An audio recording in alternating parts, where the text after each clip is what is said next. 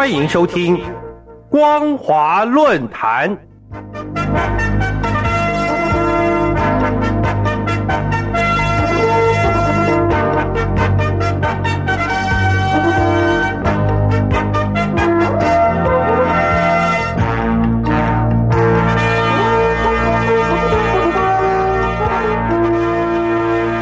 各位听众朋友，大家好，欢迎收听本节的光华论坛，我是苏燕。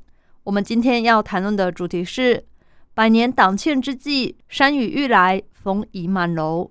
各位听众朋友，七月一号是中共百年党庆，就在中共风光庆祝百年党庆之际，大陆却出现各种不寻常的现象。如果这些现象是一种迹象，那么刚过百岁生日的中共。很可能爆发极为惨烈的内部斗争。所谓不寻常现象，首先第一个就是重提铁帽子王。七月十一号，中共官媒新华社发表的习近平的小康故事一文，突然再提谁也没有免罪的丹书铁券，谁也不是铁帽子王，还特别点名周永康、薄熙来、郭伯雄、徐才厚、孙政才。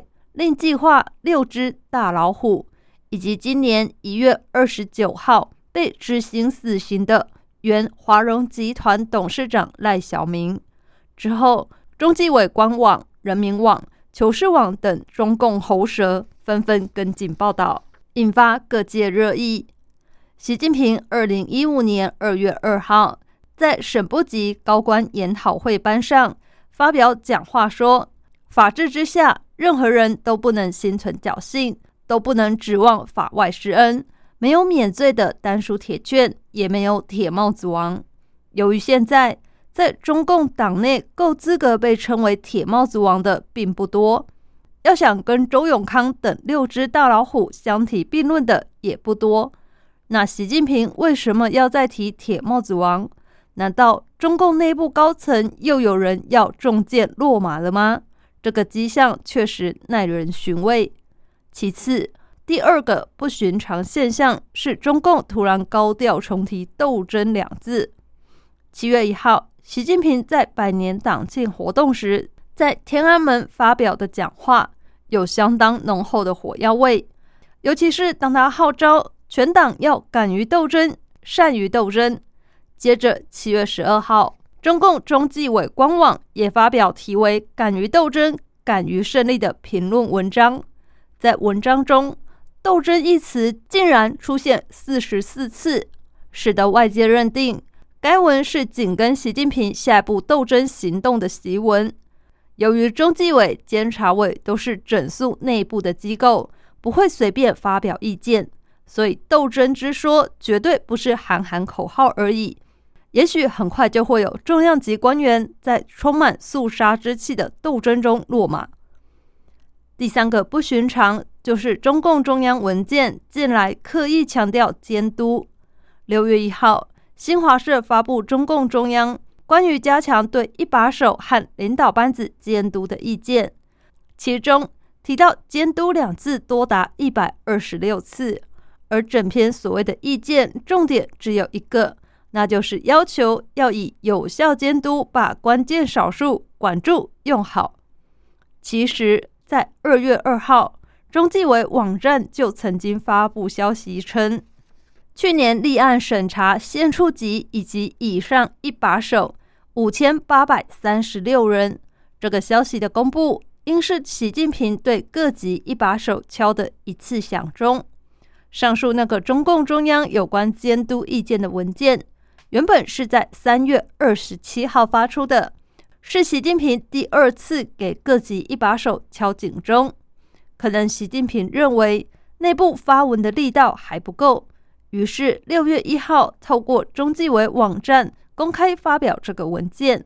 这应该是短期间内习近平第三次给各级一把手敲警钟，其中所透露的讯息也是颇耐人寻味的。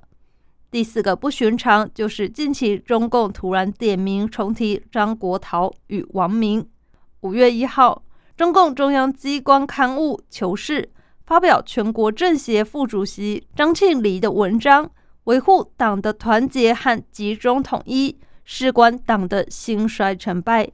其中特别提到，一九三五年六月，红一方面军和红四方面军会师之后，张国焘在北上还是南下问题上与党中央产生分歧，他指示军事力量，以此要挟中央，分裂了党和红军。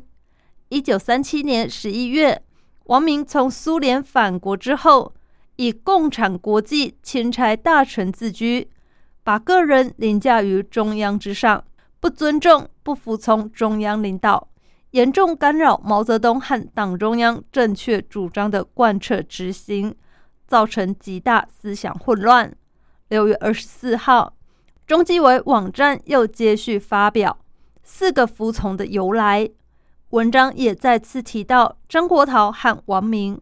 为什么中共现在一次又一次的提到张国焘和王明，不禁让人怀疑：难道中共高层有类似张国焘和王明这样的人，正在搞分裂、闹对立，不尊重也不服从习核心？在对照习近平六月九号在青海考察时，要求广大党员干部永不叛党。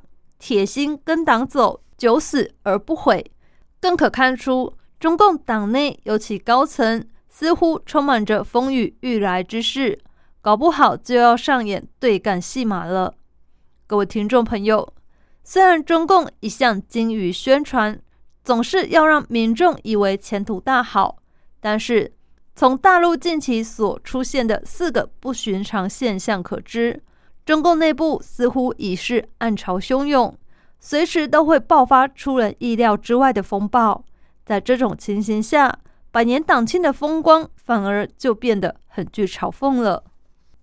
感谢您收听这节的光华论坛，我是苏燕。我们今天所谈论的主题是百年党庆之际，山雨欲来风已满楼。如果您对节目的内容有任何的想法或建议，都欢迎来信。一般邮件可以寄到台北北门邮政一千七百号信箱，电子邮件可以寄到 lily 三二九 at ms 四五点 hinet 点 net li li 三二九 hm s 四五点 h i n e t 点 n e t。透过这两种方式，我们都可以立即收到您的来信，并且逐一回复您的问题。再次感谢您收听本节的广华论坛，再会。